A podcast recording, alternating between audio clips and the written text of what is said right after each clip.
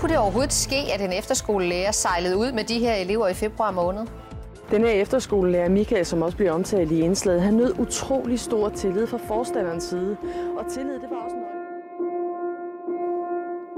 Dengang i 2011 blev en masse børn og deres to lærere fra en efterskole på Præstø kastet ud af den båd, de var sejlet ud med. Vandets temperatur var tæt på frysepunktet, og det blæste en del. Et par af eleverne nåede i land og slog alarm, og inden længe var ambulancer, helikopter og redningsbåde ankommet. Det lykkedes at redde alle de børn, der ikke selv var kommet op i vandet, og en af de lærere, der var med, overlevede også. Men en del af børnene, der var faldet ned i det iskolde vand, havde svær hypotermi, og deraf hjertestop.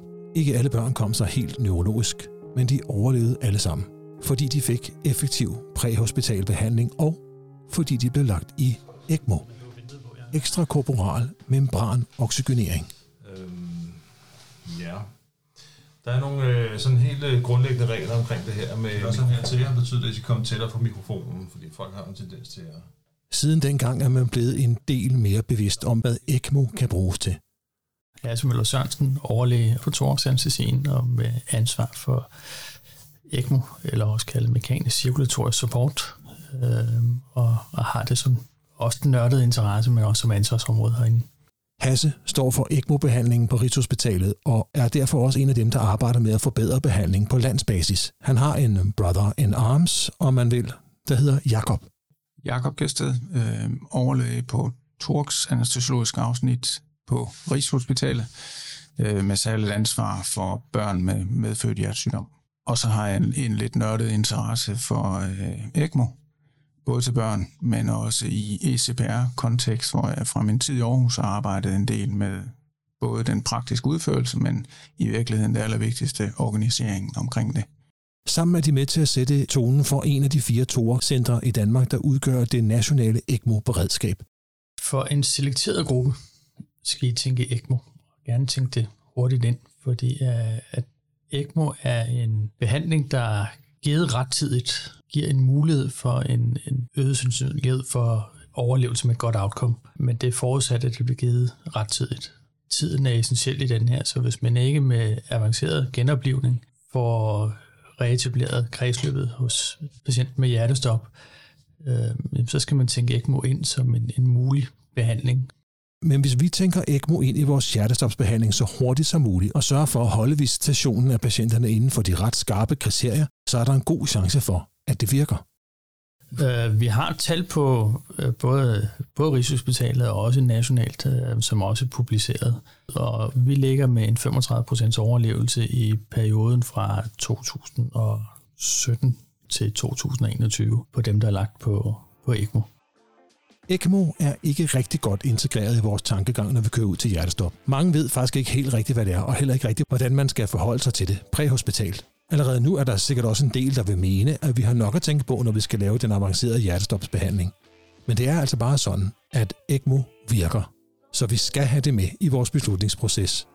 Jeg hedder Ulrik Jørgensen, og jeg er paramediciner på en helt almindelig ambulance i Region Sjælland. Velkommen til IMS Podcast.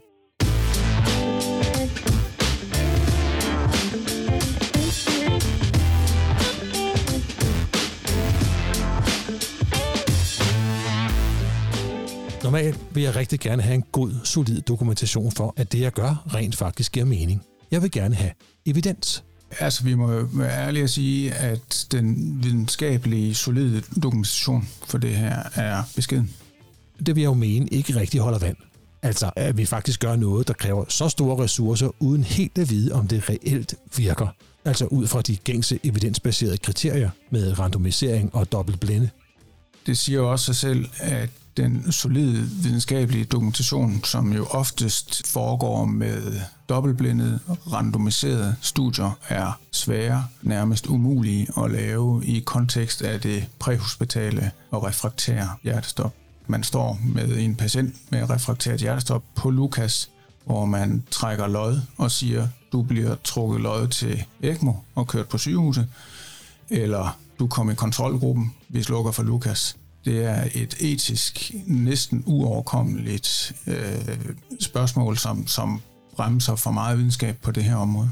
Det er selvfølgelig rigtigt. Man må sige, at vi bevæger os på de thorax-anæstesiologiske afdelinger i lidt en boble, hvor vi har patienter med akut kredsløbssvigt, hvor vi har maskiner, som man ikke har andre steder, og hvor vi har maskiner, hvor vi kan genetablere kredsløbet med en ekstra korporal membranoxygenering, nemlig ECMO, som vi har brugt i en del år på meget udvalgte patienter i vores kontekst på afdelingerne. For i den lille boble ved de, at det virker. De overlever, og de overlever med hovedet og alle andre organer intakte. Og så er det jo svært, når man står i en modtagelse og ser på et yngre menneske, som er bragt ind med uforståeligt, uforklaret hjertestop, med effektiv hjertelungeredning. Nogle af dem er jo vågne, vågner op under pågående hjertelungeredning og siger, vi har ikke noget tilbud. Velvidende er, at vi har maskinen stående deroppe, som vi bruger på andre af vores patienter, og siger, det var synd for dig. Så derfor er det jo et område, som er dyrket op af ildsjæle og folk med erfaring i, at til udvalgte patienter kan det her være en løsning. Og så har man løbet det stille i gang rundt omkring, og har faktisk kunnet vise, at man på udvalgte patienter, som man ellers ville have opgivet, og det er jo den kontekst, den præmis, som det her afspiller sig på, at alternativet til, at vi lægger på ECMO, det er, at vi slukker for LUCAS. Og kan man så bringe nogle af dem på ECMO frem til, at de overlever og overlever med hovedet i behold? Så jeg må bare sige, at jeg stoler på den empiri, de 4 thoraxkirurgiske centre har indsamlet om ECMO-behandling hen over de sidste mange år, hvor det behandling gjorde for Præstø-børnene nok er det mest kendte eksempel. Ved du, hvor du skal ringe hen for at aftale, at en patient skal køre til ECMO, der hvor du kører? Tryk på pause og tænk over det, eller google det.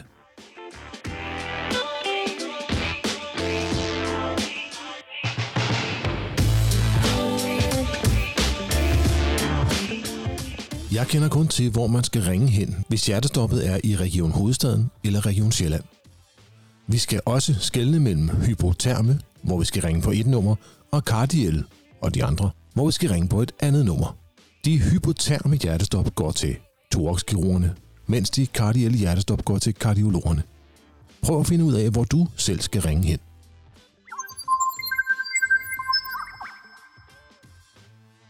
Bare for at sige, at vi er mere medløbere end frontløbere på det her område. Og det vil sige, at mange af de organisatoriske erfaringer, som skal gøres i det her, de er gjort andre steder.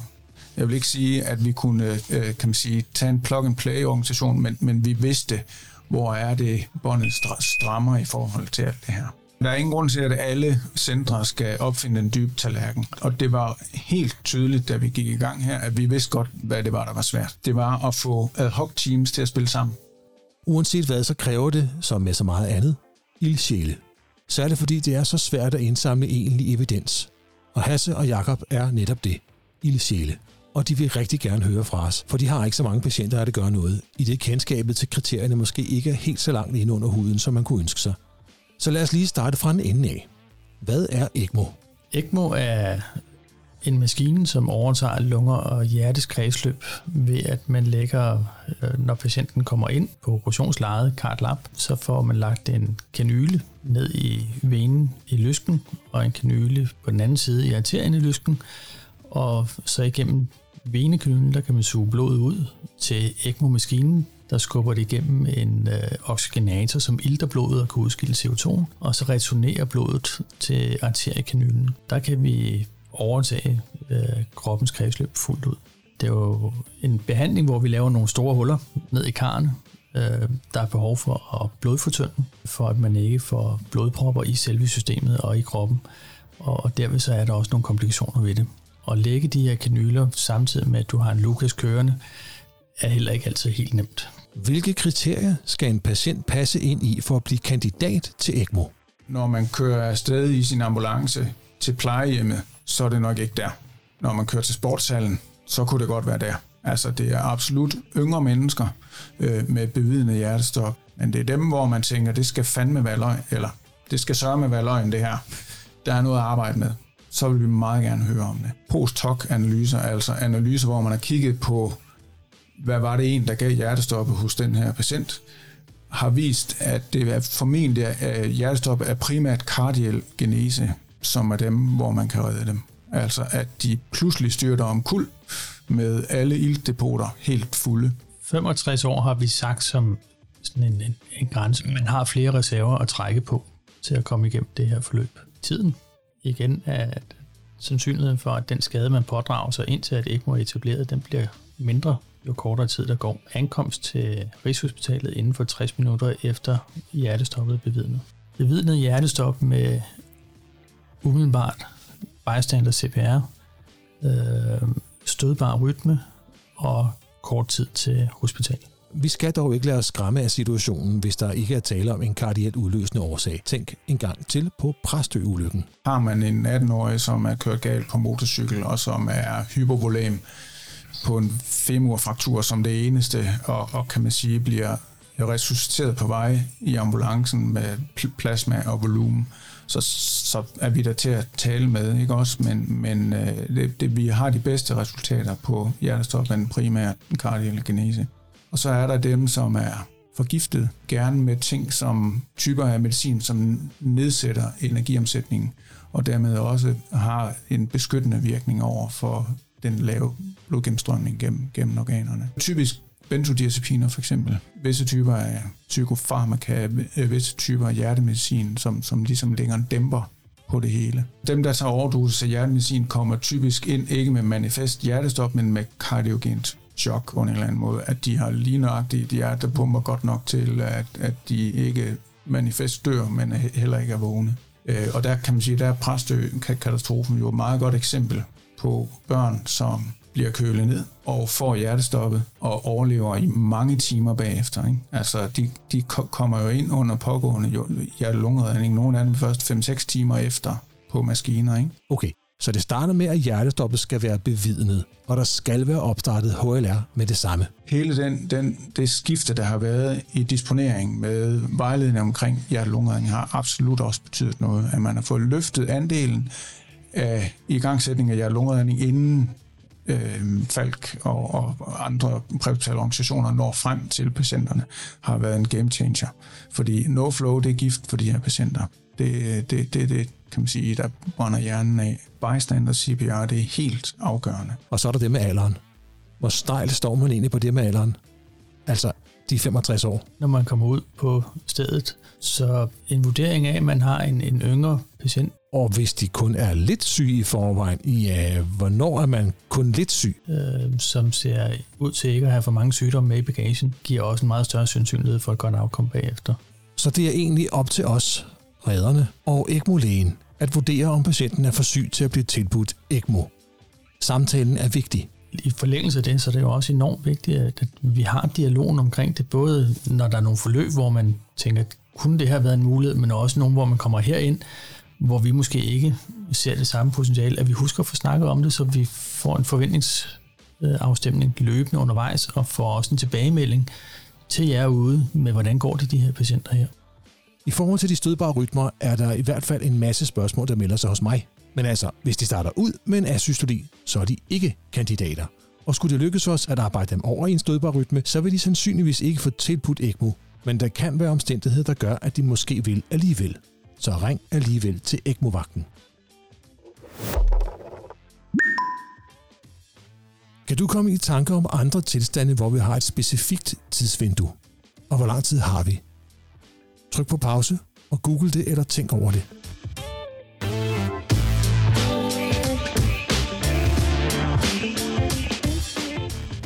Jeg er ret sikker på, at jeg ikke kan huske dem alle sammen, men jeg kan i hvert fald 2.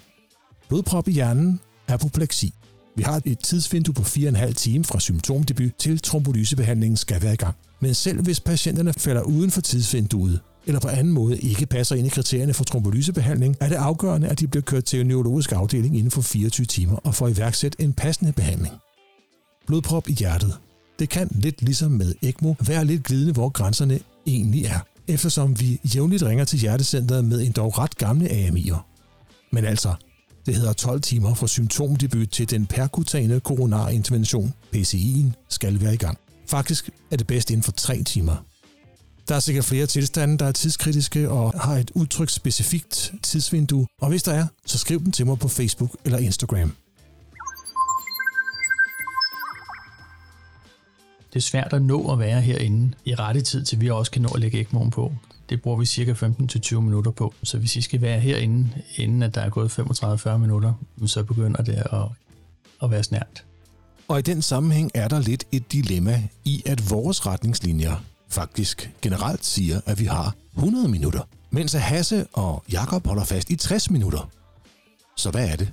100 eller 60? Det er rigtigt, at ECMO-folkene i hele landet har lagt en grænse på 100 minutter her i opstarten for at favne så mange patienter som muligt. Men de data, det er lykkedes dem at samle sammen op til nu, viser, at alt over 60 minutter har endnu rigtig dårlig prognose. Så mens I lytter til podcasten, er ECMO-folkene ved at lande på en ny retningslinje, der hedder 60 minutter.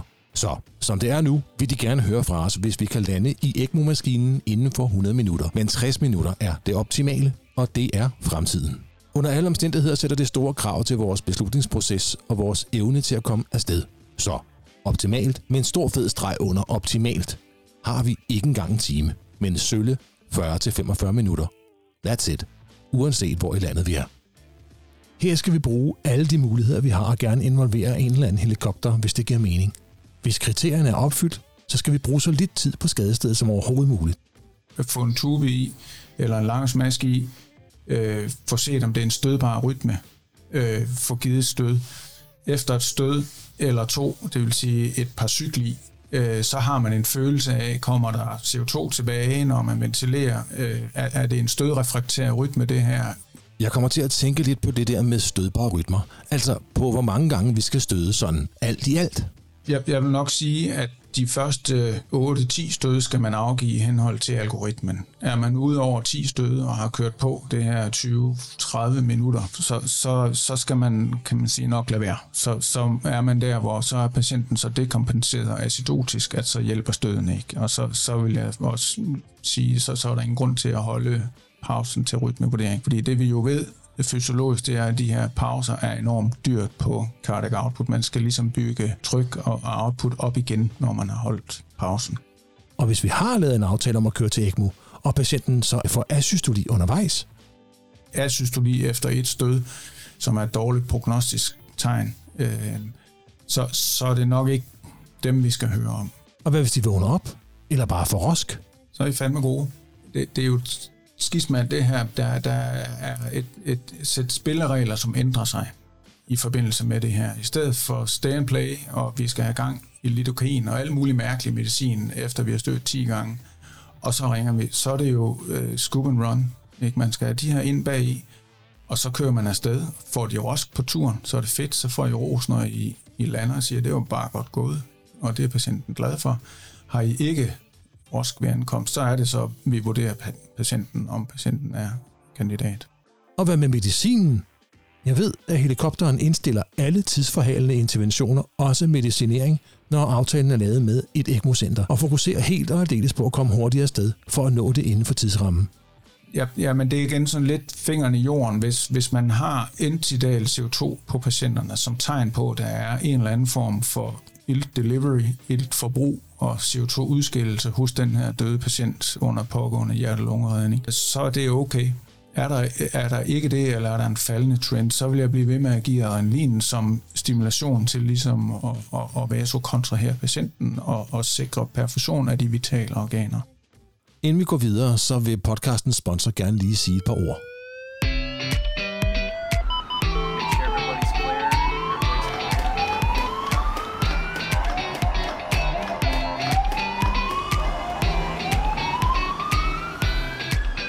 IMS Podcast er støttet af Falck Danmark. Det er vigtigt, at vi lærer hinanden noget, hver gang vi er på vagt, og derfor vigtigt, at vi tør at give feedback. I Falck tror vi på, at vi sammen kan ændre vores egen verden, bare ved at tale pænt og respektfuldt til hinanden. God vagt, og kør forsigtigt.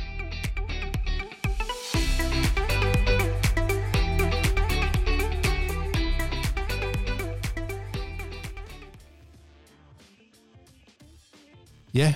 Der er mange løse ender og derfor mange spørgsmål. Men det virker til, at Hasse og Jakob har tænkt over det meste. Så lav aftalen så hurtigt som muligt og kom hurtigt på hjul. identificere de rigtige patienter og komme hurtigt. Det er egentlig selve hjerte-lungeredningen, den standardbehandling, I giver i forvejen, der er det, der gør, at patienten overlever. Når vi kommer herind, så bruger vi heller ikke tid på at få lagt ekstra adgang, fordi det vi skal, det er, at vi skal have etableret et kredsløb hurtigst muligt, og det gør vi ved at få etableret ECMO. Luftfejlshåndtering er vigtigt, altså rimelig vigtigt, mest fordi det giver frie hænder og færre problemer med maveindhold. Men det giver også en intidal CO2-måling, som er vigtig for at kunne vurdere, hvor langt ECMO-holdet skal strække sig i forhold til at gå uden for kriterierne.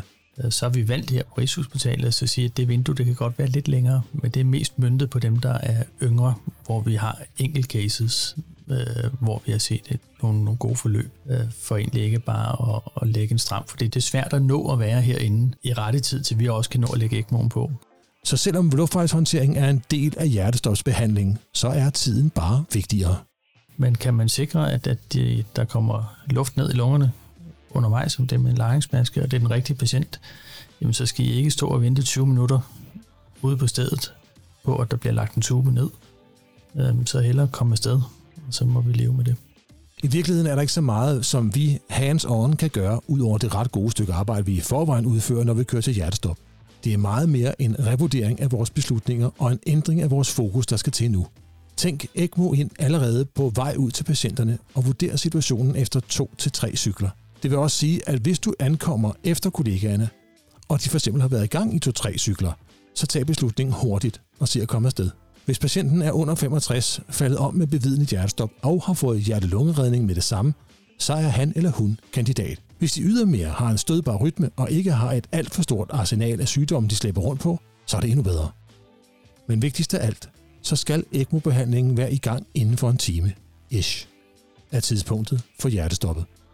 Det, man kan tilføje med netop med tiden, og altså står I med den unge 18-årige fra sportshallen, jamen så hellere komme hertil, også selvom det hedder 70 eller 80 minutter, velvidende, at risikoen eller sandsynligheden for, at man siger, når vi får samlet det hele billede, og vi har fået taget en blodprøve herinde, så siger vi nej til behandlingen, men så har vi i hvert fald ikke fravalgt muligheden for at tilbyde den behandling.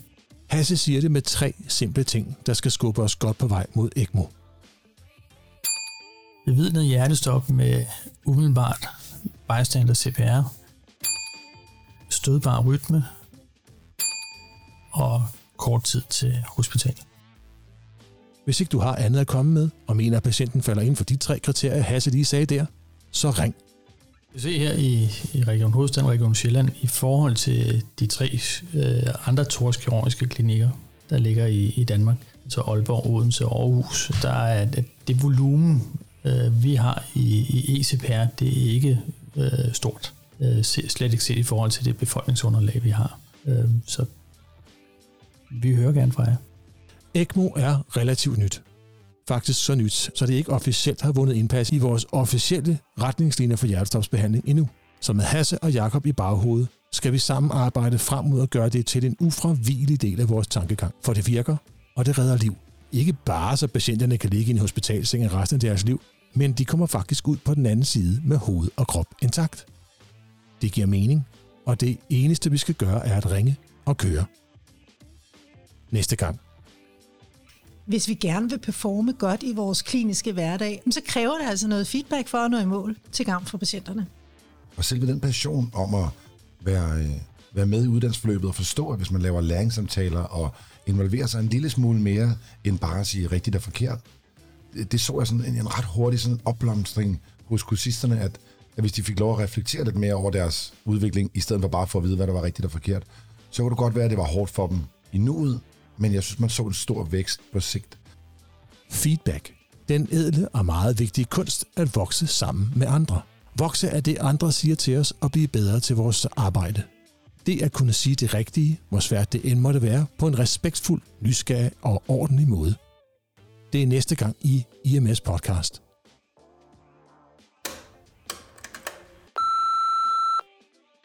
Jeg hedder Kenneth og ringer fra Plitbilen i Køge. IMS Podcast er støttet af Falck Danmark. Tak til Jakob og Hasse for deres indslag til episoden og deres store indsigt i emnet. Tak til alle dem, der har bidraget med gode idéer og kritisk input. Alle er velkommen til at komme med feedback og idéer, og alle, der gider skrive, vil få et svar. Gå ind på podcastens Facebook-side eller Instagram-profil og kommenter, eller på podcastens YouTube-kanal og skriv der. Det fedeste ville være, hvis jer, der lytter, selv var med til at bestemme indholdet af IMS Podcast. Så mens du tænker over, hvad du gerne vil høre mere om, så klap din kollega på skulderen og fortæl hende eller ham, at de gør et godt stykke arbejde. Og frem for alt, nyd din næste vagt. Som en sidste lille kommentar til det her afsnit, så husk på, at hvad end der er blevet sagt, og uanset hvad der findes af studier og forskning, der understøtter det, der er blevet sagt, så skal I for jeres egen skyld holde jer til de instrukser og procedurer, der er gældende lokalt, der hvor I kører.